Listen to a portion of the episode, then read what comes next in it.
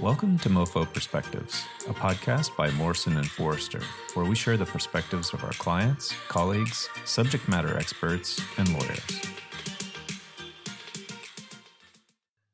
Welcome to Mo Forecast, a podcast series where experts from Morrison and Foerster make predictions about enforcement and policy trends in the Biden administration. Today we'll be discussing the United Kingdom. I'm your host, James Koukios co-head of MoFo's Securities Litigation, Enforcement, and White Collar Practice Group. I'm pleased to be speaking today with Gareth Rees and Haley Ichilcik. Gareth has practiced criminal and regulatory law in London for 40 years and is now specializing on advising corporates and individuals on fraud, bribery, sanctions, money laundering, and other white collar criminal topics. Haley represents financial institutions, corporate clients, and senior individuals in sensitive criminal and regulatory litigations and investigations. Haley was previously an investigative lawyer at the Serious Fraud Office and is awarded Prosecution Team of the Year by the Attorney General. So, Gareth and Haley, thanks very much for joining me today. I want to talk a little bit about the enforcement relationship between the United States and the UK under the Trump administration. What were the trends that you saw during the past four years? Well, James, first of all, thanks for the invitation to join Mo Forecast. Let me make uh, a couple of general points first.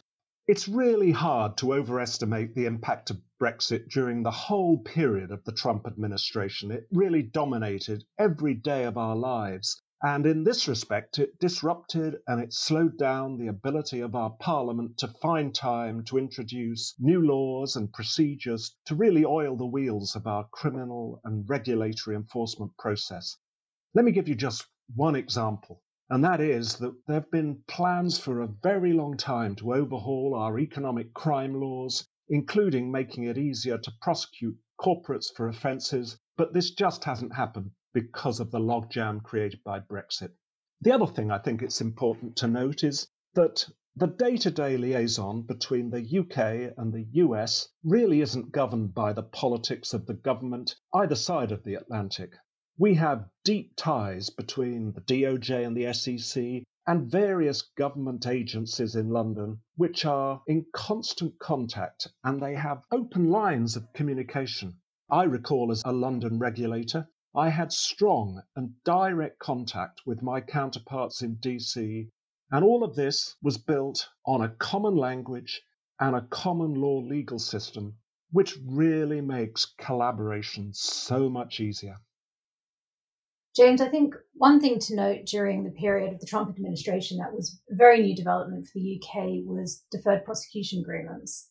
They were introduced here in 2013. We saw our first one at the end of 2015. And we then went on to see a number of other successful DPAs against corporates for offences of bribery and also for fraud. Now, DPAs have been around a lot longer in the US than they have been in the UK. And in fact, the UK's deferred prosecution agreement system is based on the US's model.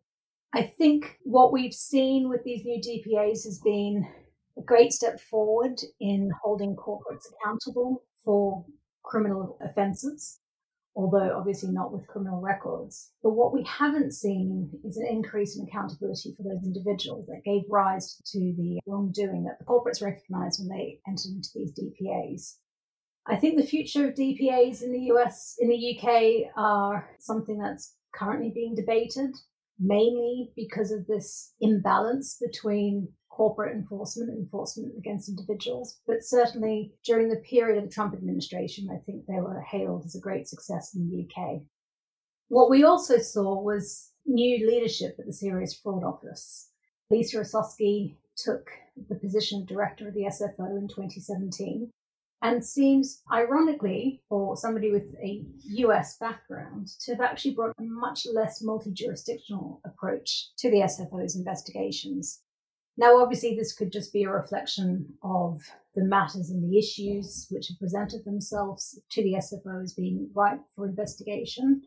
But there has been a marked decrease, I would say, in cross jurisdictional investigations being announced by the Serious Fraud Office in just over the past four years it's interesting. We often think of things at the high level, political level, but you both raise very good points that much of the cooperation on a day to day basis is more at the staff level.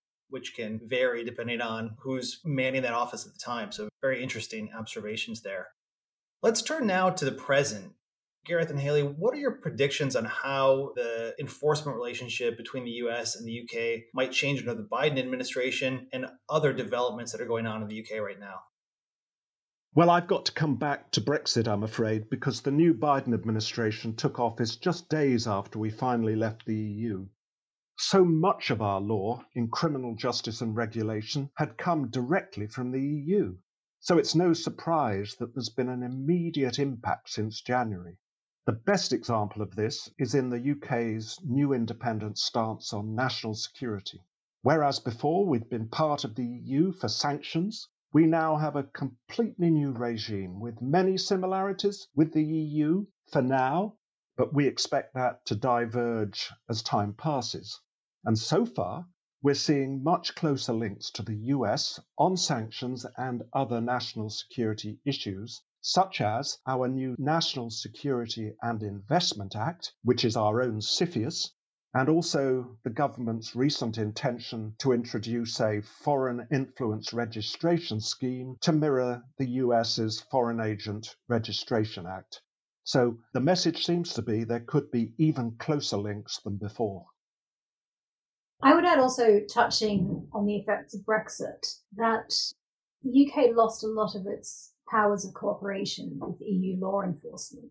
However, the UK seems to be fairly sanguine about this so, for example, when we were part of the EU, there was fast, quick ways for UK law enforcement to obtain evidence from the EU, to extradite suspects from the EU. This has now all fallen away, and we're yet to see how the system will work.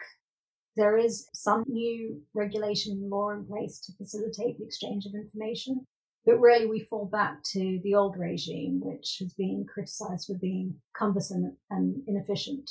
So, time will tell about the impact of the loss of these EU powers on law enforcement, especially in the white collar field in the UK. But at the same time, we're also seeing alignment between the UK and the US on evidence collection and exchange. So, for example, the overseas production orders that have been introduced in the UK will make it much easier for authorities over here to directly obtain certain evidence from certain companies in the US without having to go through a formal recognition process through the US courts. Another area worth watching is money laundering. The City of London has been criticised in various stages for being a place where a lot of dirty money washes through. We've recently seen the FCA use its criminal powers for the first time in a money laundering case against a large UK bank. And when you keep in mind recent reforms in this area in the US, we might see more alignment between the UK and US in the money laundering arena and possibly in enforcement actions. Gareth, returning to your sanctions point, when we talked to Patrick Spate from our Berlin office about sanctions, he actually thought that there might be somewhat of a divergence between the US and the EU when it comes to sanctions because of the different views for countries like Germany towards Russia, Iran, and China. But it sounds to me like you think there may be greater alignment in sanctions between the US and the UK. Can you talk a little bit more about that? Uh, this is political. The UK wants to be seen to get close to the US because it needs a trade agreement and also because the US is not the EU. The British government does not want to be seen to be close to the EU because of the traumatic way in which we had to go through the divorce. So, a lot of this is the perception that we see. I'm working on a matter at the moment, and I know that there's some contact on the ground between the UK and the EU. But for the public perception, the UK government wants to be seen to be close to the US for various reasons. Very interesting. Well, let's now turn to the future. We've talked about the Trump administration and what we've seen so far in the Biden administration. What can companies do to prepare for UK enforcement going forward? There's one topic that has become dominant in the world of corporate compliance and enforcement, and that's ESG, environmental, social, and governance, which is important because it's all about regulatory compliance to support sustainability and the pressure from the market to achieve the same goal that is, the problem of climate change. It also, of course, includes the responsibility to protect and respect human rights in the global supply chain. And again, just like when I've talked about sanctions, the UK is taking an independent approach to this, separate to the EU, and is in consultation now for its own independent plans to impose new regulatory requirements on companies in the UK to have policies and to make disclosures about the impact of their business on sustainability. Closely aligned with that are further plans that the government has also announced to increase and improve the requirements, just general requirements, for corporate boards and directors to make disclosures with new strict enforcement powers for regulators if companies fail to comply. This is not quite Sarbanes Oxley, but it's certainly heading in that direction. Very interesting, Gareth. Your point about the ESG, that's been a constant theme through several of our Mo Forecast episodes, from the national security to the securities in the US to EU. Climate change seems to be a constant theme across jurisdictions and across subject areas. So it's very interesting that you raised that. Haley, you talked a little bit about that you expect there to be more cooperation in the money laundering sphere. What should companies do to prepare for that? I think companies should continue to do what they are already doing, making sure you have the proper policies and frameworks in place, making sure that they're working in practice, making sure that if something does go wrong, you address it appropriately. I think the thing to watch for in the money laundering sphere, especially in the UK, is that it's not just something that the financial services sector needs to be concerned about. I think we expect to see a lot more focus on trade based money laundering so companies across the board should be paying attention to this area.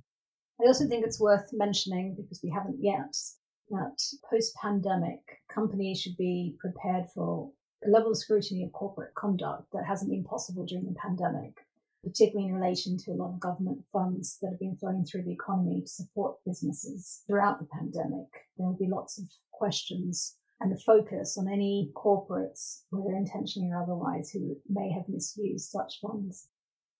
Well, thanks very much, Gareth and Haley. This is the end of our Mo Forecast episode on expectations for the United Kingdom during the upcoming Biden administration. Once again, I'm your host, James Koukios, speaking with Gareth Rees and Haley Ichilcik. If you like today's episode, please visit the MoFo website and join us for additional installments of the Mo Forecast series, covering predictions for enforcement and policy trends in other areas of the law. Thanks for joining us. Please make sure to subscribe to the MoFo Perspectives podcast so you don't miss an episode. If you have any questions about what you heard today or would like more information on this topic, please visit mofo.com slash podcasts.